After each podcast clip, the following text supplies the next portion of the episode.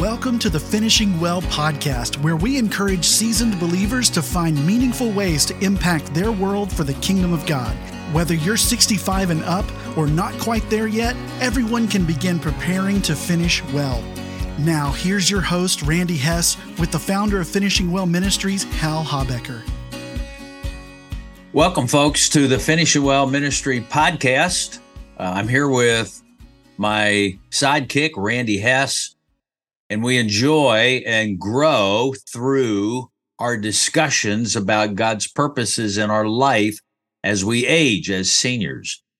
So today, we want to get into what is the seventh essential for living well and finishing well.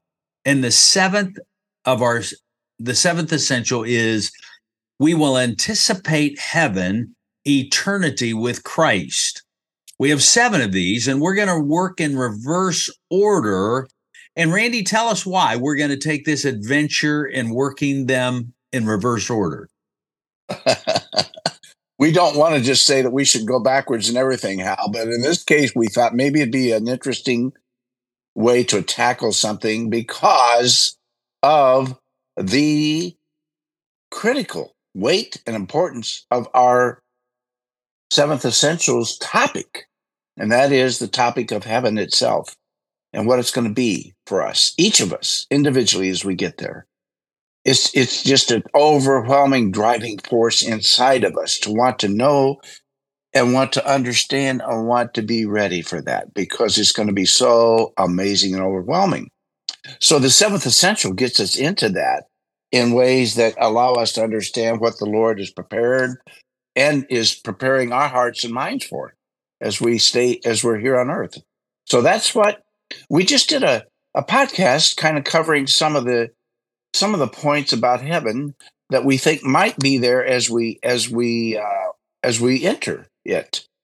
It was speculative. It was just a fascinating, I guess you'd have to say, discussion of what possibly could happen. But of course, none of us knows till we get there.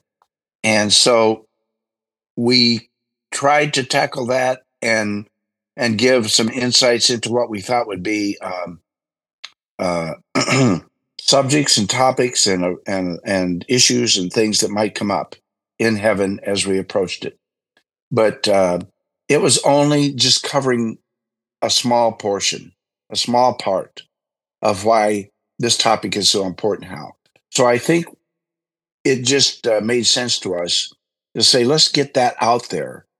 However, whatever way we tackle the essentials, finishing well means we have to understand, of course, that we're being pulled, tugged like the most gigantic magnet in the universe or beyond the universe even. We're being pulled and tugged by the knowledge that we're going to be in another and better place, and that's heaven. So that's why. So let's roll in this. I hope our thoughts and what we say will be a stimulant to you. I have a little quote. By the way, all these seven essentials are in a workbook. The seven essentials for living well and finishing well in life, enjoying every day. And so we're beginning with number seven. I like this statement by Lewis, C.S. Lewis. He says, departures are all alike. It is the landfall that crowns the voyage. All of life is a voyage. All of life is an adventure. We're all heading somewhere. And I love his idea. Departures are all alike. You get in a boat and you cross the sea. You get in an airplane. You travel to a new place. It's the new place that captures your imagination where you're going. And I love Jesus. I mean, Jesus came to show us that new place. He came from heaven, Philippians 2. He left heaven and became a man in order for us to discover what heaven is and where he came from and where we are going as we follow him, who his Father's like. And that's what the Holy Spirit serves as our guide. Now, what we've done in this seventh essential is just a number of scriptures, and I just want to read them, and we'll interact with them together. The first one I have is Psalm 16:11. You will make known to me the path of life.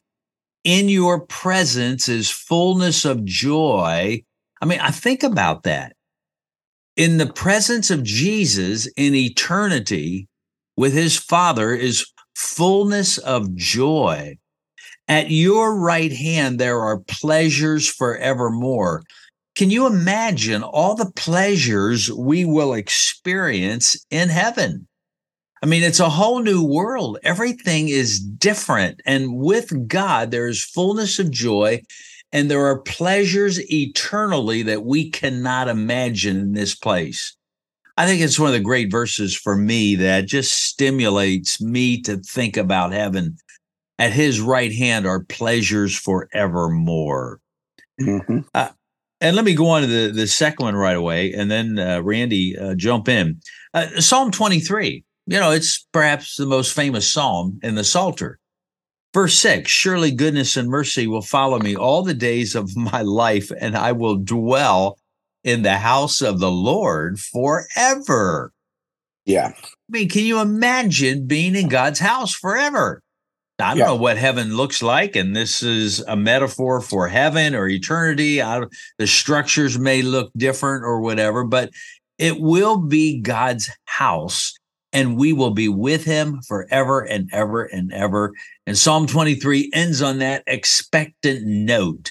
And I think that's the way we ought to live. We're on our way to heaven, and we will dwell in his house forever and ever once we get there. Does that make sense? Exactly. Yeah, exactly. And probably be overwhelmed by it from the beginning to for who knows how long. I don't know. I mean, well, I'm just saying it's going to be you know, our minds are so tiny, and we sum up our lives by what happens in them while we're here on earth. That's, we sum it all up, right? We sum up everything by that measure. But what we don't realize is that this is but a speck. This life is but a, it's but a speck. It's a quote you've got, Hal, in the workbook here from Herman Hess.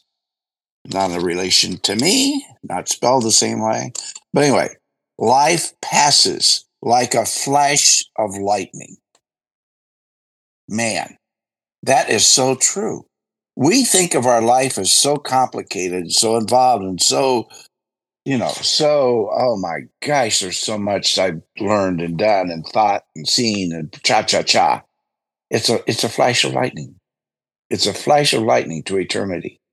And that's where we're going, because we believe, Hal, we're going there, and we're going to be able to experience that. It's amazing, just mind-bending to me. So true. Psalm 73, verse 26. Listen to the word of God.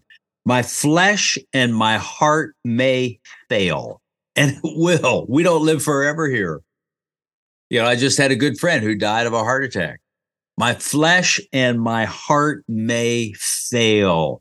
The body deteriorates. But listen, but God is the strength of my heart and my portion forever.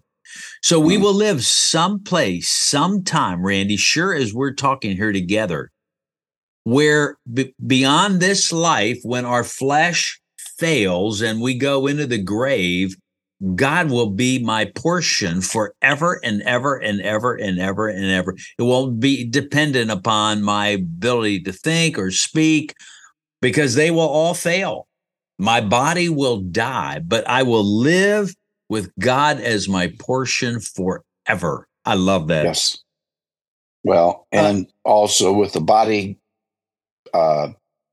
being dismissed, so to speak, new form altogether, Hal. Yep. So will any pain that I have in my life here go away, and it will just be awesome. Just be awesome. The pain will be gone. The joy will be overwhelming. It'll just be amazing. the pain, the disappointment, the tragedy, the loss, all those things that we experience in this body, God will be our strength, our portion forever. One of the great verses that you often hear at memorial services, and I love it, I do it myself, John 14, don't let your heart be troubled. Believe in God, but believe also in me. In my Father's house are many dwelling places. If it were not so, I would have told you. For I go to prepare a place for you, and if I go and prepare a place for you, I will come again and receive you to myself, that where I am, there you may be also. You know, in eternity, God is building a place for us. There are many dwelling places there. Jesus is crafting a place where we will be with him forever. And here's an idea I love. I think Jesus is anticipating our being with him more than we are anticipating our being with him. I mean, he wants us. He's building this house for us, and he's going to come and get us and take us back to this place. It's just a wonderful idea and I think Jesus anticipates our being with him in a great, great way. And I just don't worry about this life, Hal, because I'm coming and I'm taking you to a place where your heart and your flesh will never fail, and you'll be enjoying me forever and ever. I love it. Yes. And so I'm feeling, Hal, that's important for us to understand right now while we're here, struggling, whatever struggle we have. Each of us individually, individual believer, each of us might have our own challenges and struggles that we're dealing with, and all kinds of things that are bringing us down a little bit. But Jesus is saying to us, let your heart not be troubled. Do not let your heart be troubled, because you are going to a better place. So do not forget that. Don't ever forget that you're going to a better place. Your worries, problem, pain will be gone. And if you just sit and pray and think about that and let that overwhelm you a little bit, it does help you with your troubles now, whatever they might be. It really does. But you can't even imagine then what you're going to be like in heaven, can you? Because without all that, you're going to be an amazingly overwhelmed person with joy that you can't even imagine. So, yes, it's going to be an amazing, amazing place for us. Yeah, I love this thought. Added on to that, Randy, thinking about heaven doesn't take away our pain and loss in this life. But it calls us to see through our pain and our loss to the other side, to heaven, which is what we're called to do. We're called to fix our eyes on heaven, fix our eyes on Jesus, where we'll be with him forever and ever. I think of the line in Hebrews 11:10. Speaking of Abraham, he was looking for a city which has foundations, whose architect and builder was God. God took him out of Ur of the Chaldees, and he's here in the desert in the eventually promised land, and it's not heaven. Yeah. The text says he looked for a city whose builder and maker was God. He wasn't looking for the nation of Israel. He had his eyes set on eternity, not the land. Right. And I think that's what we do. You know, it's not your house. It's not your body with its aches and pains. It is heaven. There's a little verse in Revelation, jumping ahead here, Revelation 21:16. And I don't want to get into this, but it's a picture of the eternal city, and it's laid out as a 1,500-mile cube. I'm baffled by that.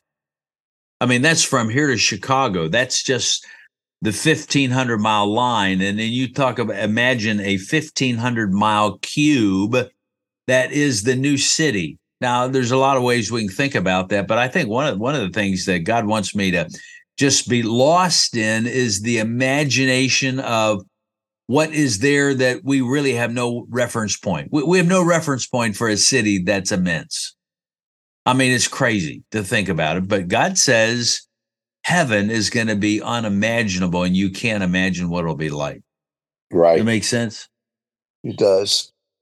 It'll be beyond our grasp almost. So it'll be that's why we're going to be in a little bit of shock, I think, a little bit of awe, and a little bit of a lot of joy. Moving on, a couple other verses that just catch, I mean, they're riveting to me. In Ephesians 2, the Apostle Paul says this, "But God, being rich in mercy, because of his great love with which he loved us, even when we were dead in our trespasses, our transgressions, he made us alive together with Christ.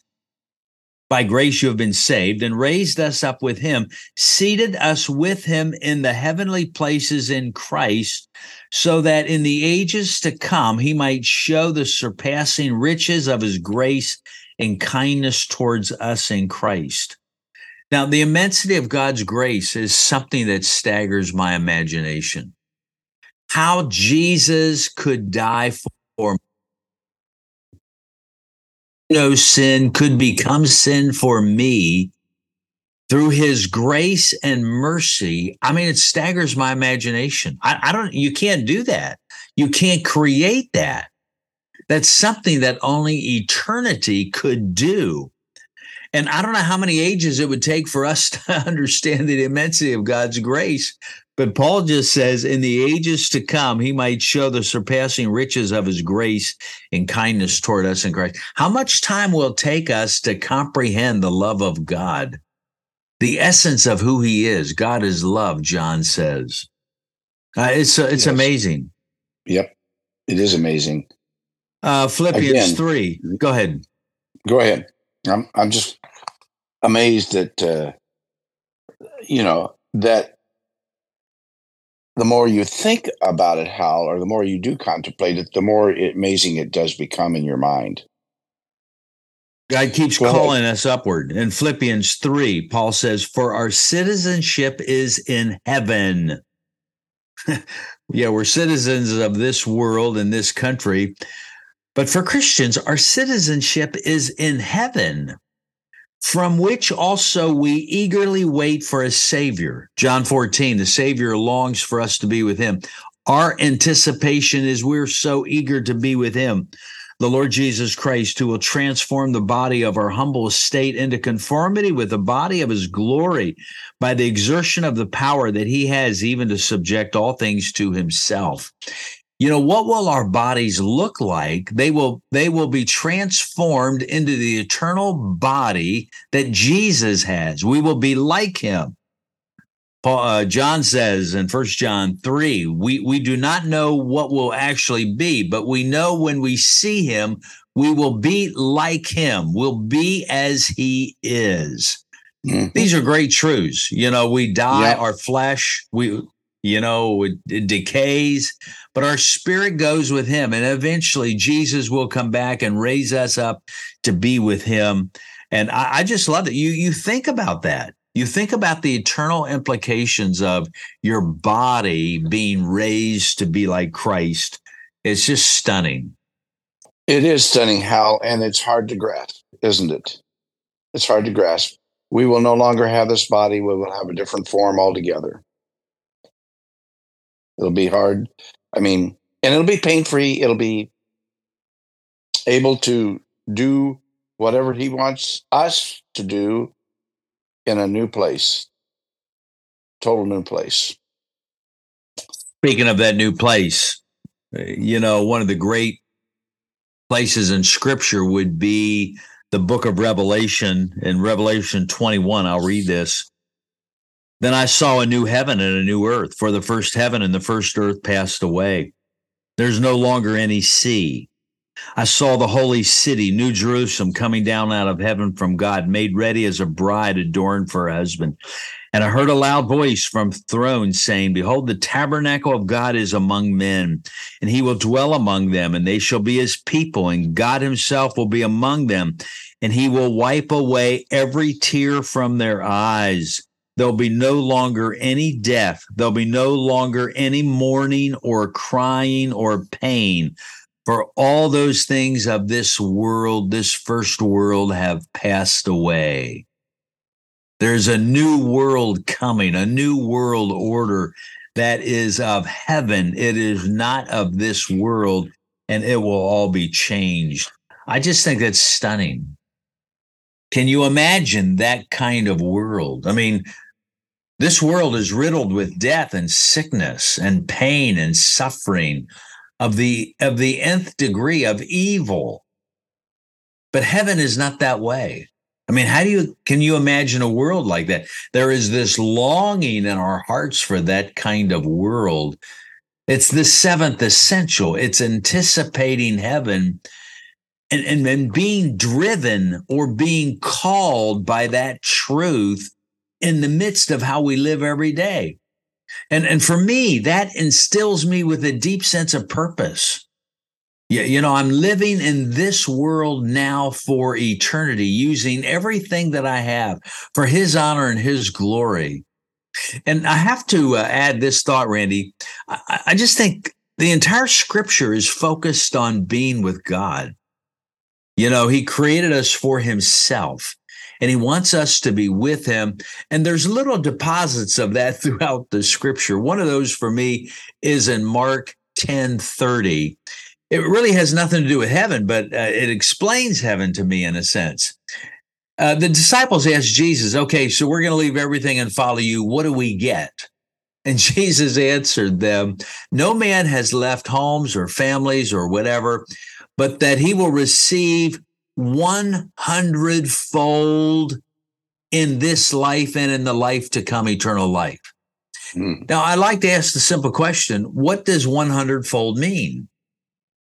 Well, if you're a mathematician, it means a 10,000% return on your investment. 10,000%. That's 10 to the 21st power. Now imagine how that grows in heaven.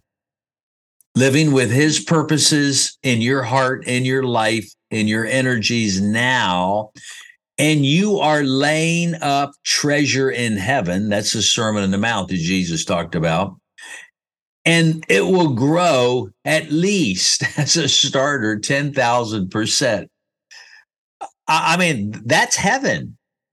It is mind-boggling. It's beyond anything you could imagine in this life.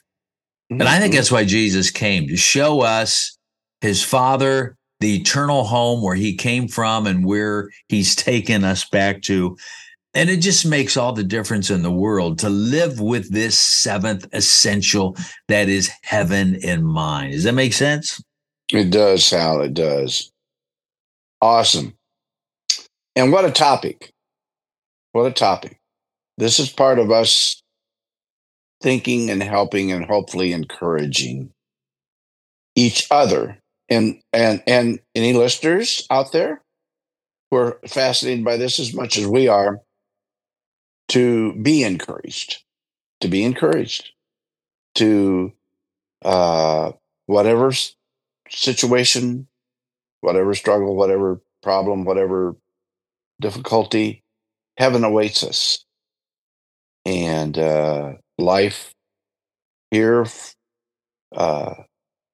you know, whatever it has brought, heaven awaits us with eternity that will just be overwhelming with joy. And that's just amazing to me. Just amazing. Yeah, it makes me think, and I imagine you, as you listen to this podcast, let your mind run on scriptures all throughout the content of the Bible that speak of this issue. One that comes to me is one of my favorites is Psalm 90, verse 12. "Teach me to number my days, because they're winding down. I have a limited number of days, but teach me to number them so that I may present to you, O God, a heart of wisdom." Here again, Moses, the psalm writer, is thinking about the end of his life.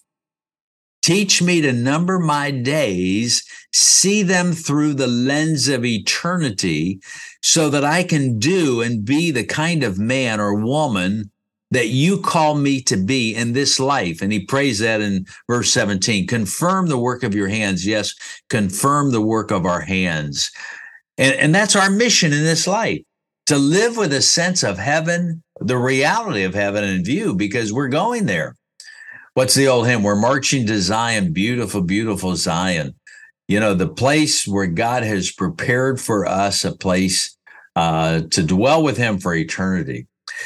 This is the seventh essential. I mean, you begin, your purpose in life is riveted by what you are going to become by the end of your life. And that's heaven. That's our destiny. And it determines how we live our lives now. Amen. Amen, Hal. Guides us as well. It really does. Gives us a sense of purpose in our aging years. You know, our bodies may change. We may lose energy. We may have trials. But let me tell you, in the midst of those, isn't that what Paul said? Even light affliction is developing an eternal weight of glory far beyond all comparison. You know, where God is, we're building a bank account in heaven as we live for his purposes in this life through everything that happens. And of course, that's the glory of life as a Christian. We live for heaven now. And of course, we've been doing that in our 20s, 30s, 40s, 50s, you might say, but let's do it for the rest of our lives. Amen. Randy, thanks. And we're going to take a journey in future podcasts going backwards through these seven essentials. You know, we'll deal with the sixth essential, the fifth one, the fourth one, building into generations around us, the immensity of the love of God, the third essential, connecting with others, the second, and growing in all of these areas, number one. And thinking through life from the end makes a difference in our lives. So I'm looking forward to this journey, Randy. Thank you. Thank you for being with us today. Thanks, Hal. It's been great. May the Lord bless you. And I pray that our thoughts will encourage you to think more about heaven. If you've never seen the Seven Essentials workbook, look them up online. They're available on Amazon. You could contact Finishing Well Ministries. Go to our website, finishingwellministries.org. All of our resources are there. It's a great curriculum for seniors in church. We have seniors all across America who are doing these seven essentials in their church. A new one started in Prescott, Arizona this coming week. I could reel off about 6 churches that I know of all across the country that are doing these this fall, and many are renewing their sense of the seven essentials and doing them again. Our friend Mike Grayson is doing them at a local church here for the 5th year in a row, training people to think about the seven essentials and the life God has given us to give back to him. So hope you'll avail yourselves of these. May God bless you and encourage you in every way. Thanks for being with us today. God bless.